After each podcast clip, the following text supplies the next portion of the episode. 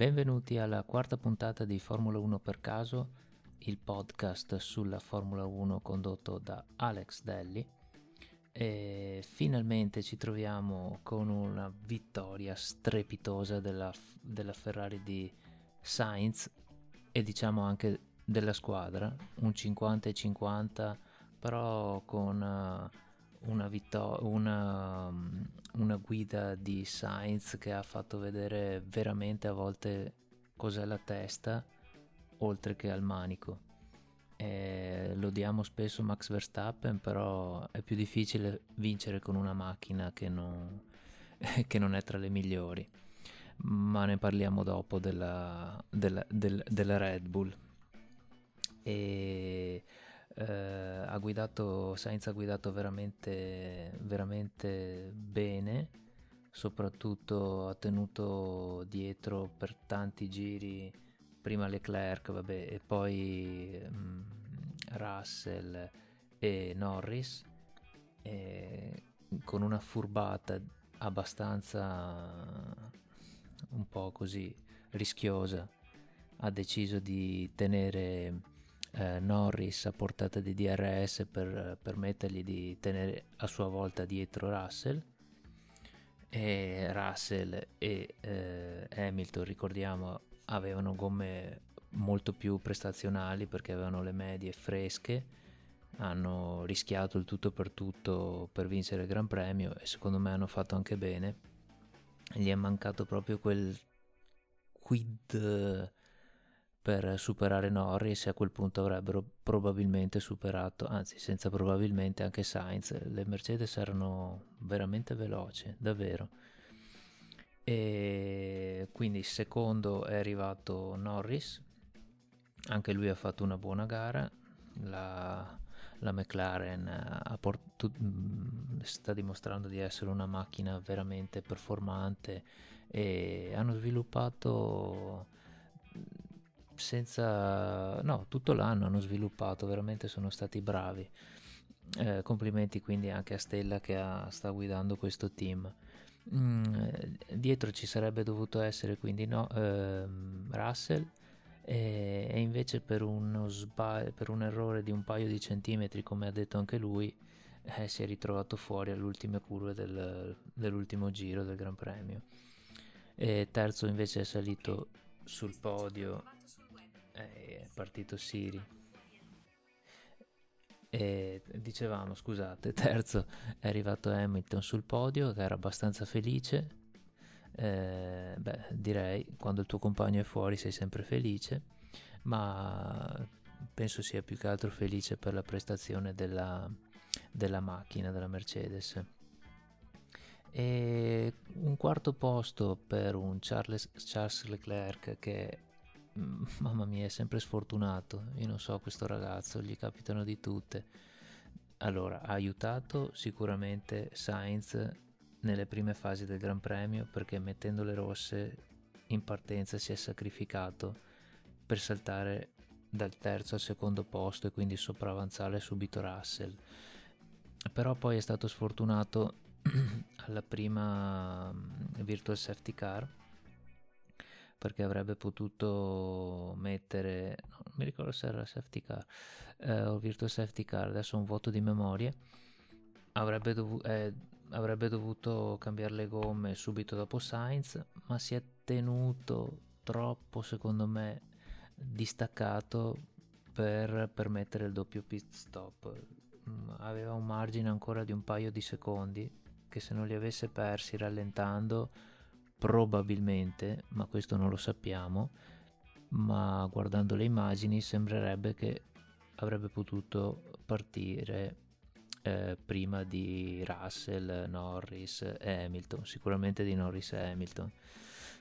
Peccato. Poi ha avuto diciamo anche problemi al motore, quindi doveva gestire la temperatura, eh, del motore facendo tanto lift and coast eh, magari facendo short shift all'uscita di alcune curve insomma un, un weekend un po' così dolce e amaro per eh, Charles anche se devo dire che eh, potrebbe anche ritenersi soddisfatto perché vedere una Ferrari che vince significa che per il futuro c'è speranza. Ma mancano qualcuno, mancano la Red Bull, perché qui abbiamo Charles Leclerc, abbiamo detto quarto, e subito dopo la prima Red Bull di Max Verstappen. Eh, vabbè, lasciamo par- lasciamo a parte un attimo le Red Bull. Poi sesto Pierre Gasly con l'Alpine, Oscar, l'altra McLaren di Oscar Piastri e la seconda Red Bull di Sergio Perez e poi un grande Alfa, eh, Liam Lawson con l'Alfa Tauri e a chiudere sul decimo posto, quindi a punti, la Kevin Magnussen con la Haas. E come a livello di classifica piloti del campionato, per Max Verstappen vabbè non ci sono problemi a perdere tutti questi punti anche perché dietro a 150 punti di distacco c'è Sergio Perez. E dietro troviamo Hamilton staccato di soli però meno di 40 punti da Sergio Perez. Fernando Alonso anche lui, dopo ne parliamo, Carlos Sainz e Charles Leclerc, insomma, e subito dopo George Russell e Lando Norris, insomma, un bel gruppetto. E vediamo un attimo la classifica costruttori velocemente, sempre 597 punti la Red Bull, a 300 punti circa la Mercedes e a eh, 20 punti, 25 punti, 24 punti della Mercedes c'è la Ferrari abbastanza staccata la Aston Martin, quindi per la Ferrari sembra essere un terzo posto quasi assicurato. Ma cosa c'è quindi di strano in questa classifica? Sicuramente le, eh, la Red Bull, che ha avuto un weekend pessimo da dimenticare, e guarda caso le, le Aston Martin con Alonso finito quattordicesimo, no quindicesimo e addirittura l'altra Aston Martin di Lance, Lance Stroll che non ha preso parte al Gran Premio per l'incidente del, de, del giorno prima. E proprio queste due eh, queste due scuderie sono quelle più chiacchierate per questa famosa TD018 ma soprattutto per la TD039 sì quella ancora dell'anno scorso che aveva penalizzato la Ferrari, soprattutto la Ferrari. Eh, ma cosa sta succedendo? Allora, sull'Aston Martin sicuramente c'è una questione di flessioni esagerate delle, a- delle ali, soprattutto quella anteriore. Mentre per la Red Bull è un... Allora, personalmente, secondo me è un mix di TD018 e TD039, nel senso che sicuramente ci sono le ali, soprattutto eh, anteriore e posteriore, che torcevano attorno a se stesse. Quindi eh, quando vengono eh, testate, quindi con, con, una pressione da parte del, dell'apposito controllore, diciamo così, queste si flettono del limite consentito dal regolamento. A velocità elevatissime, quindi si parla dai 250 km/h in su, naturalmente la pressione è molto forte e queste oltre a deformarsi torcono perché sono ehm, probabilmente sono fissate su dei supporti ehm, al musetto eh, gommosi o comunque del materiale abbastanza cedevole all'indietro è difficile spiegare senza un disegno ma solo con l'audio. eh, questo può avvenire eh, anche tra l'attacco del, del, pilone posteriore.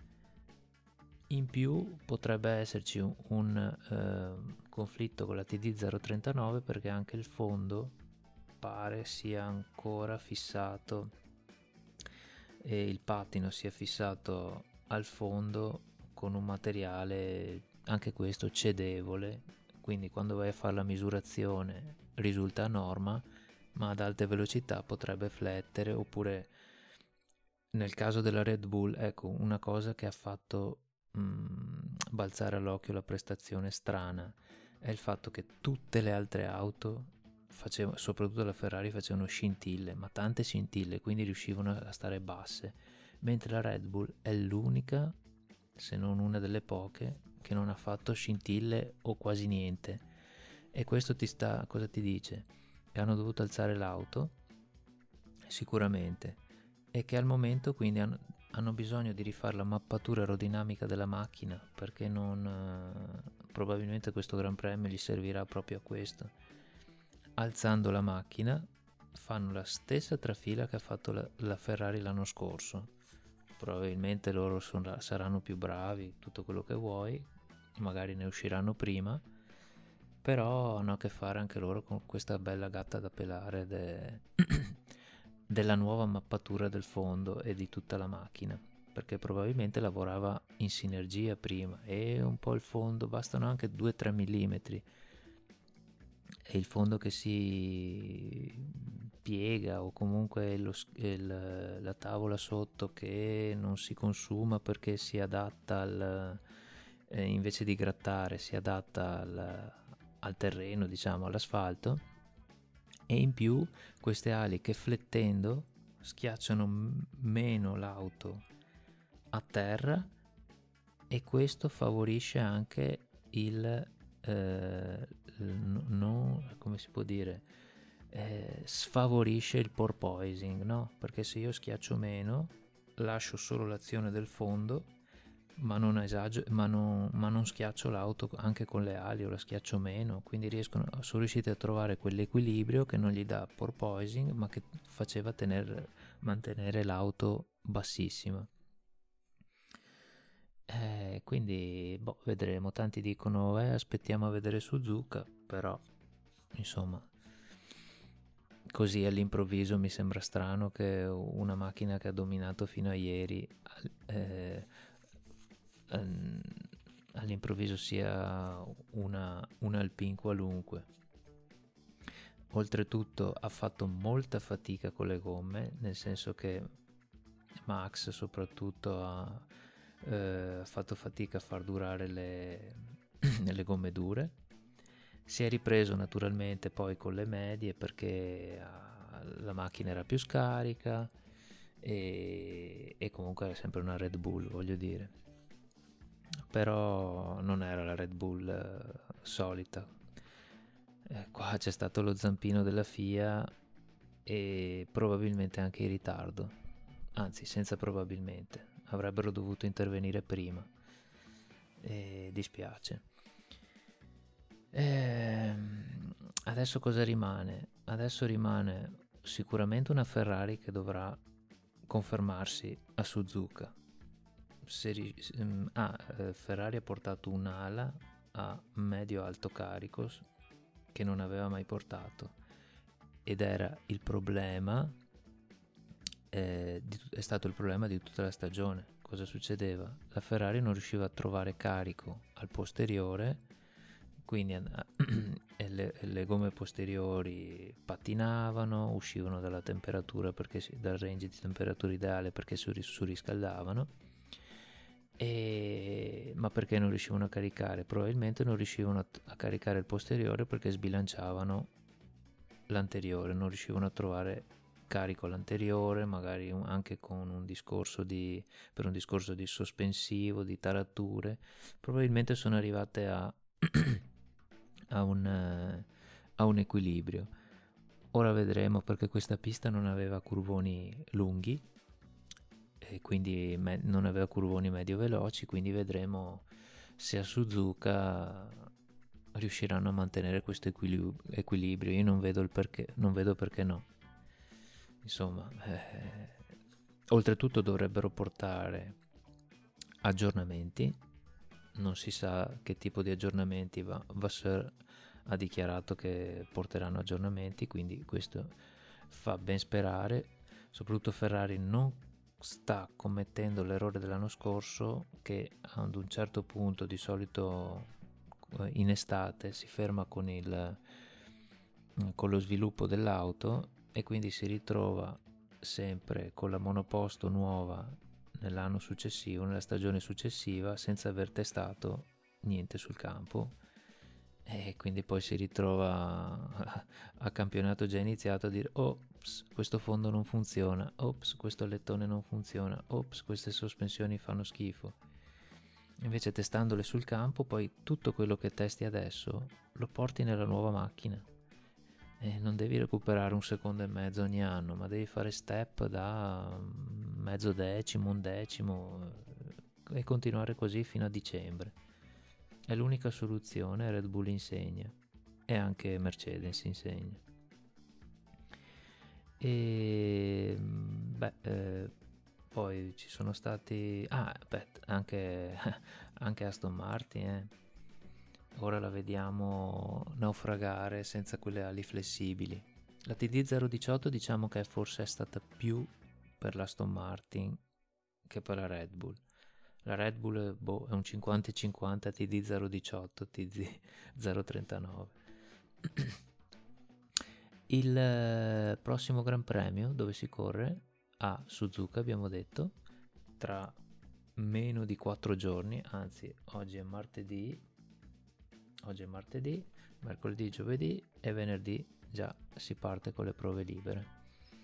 E vedremo, questo è un gran premio importante, probabilmente una svolta per tante scuderie e speriamo che il campionato si riapra almeno, non dico per il primo posto, ma per il secondo posto. Sarebbe veramente... fa bene la Formula 1, fa bene la Formula 1 perché la gara di ieri è stata di domenica, è stata avvincente, finalmente un non sapevi chi vinceva, chi avrebbe vinto all'ultimo giro, all'ultima curva addirittura. Questa è la Formula 1. Logicamente uno non può sperare nelle TD, nelle direttive ogni due mesi, però almeno fatele rispettare. Bisogna farle rispettare le direttive e non aspettare tardi, non aspettare sempre mesi e mesi e mesi, come il budget cap che poi sappiamo com'è finita. Va bene, e ho detto tutto, non voglio fare podcast lunghissimi.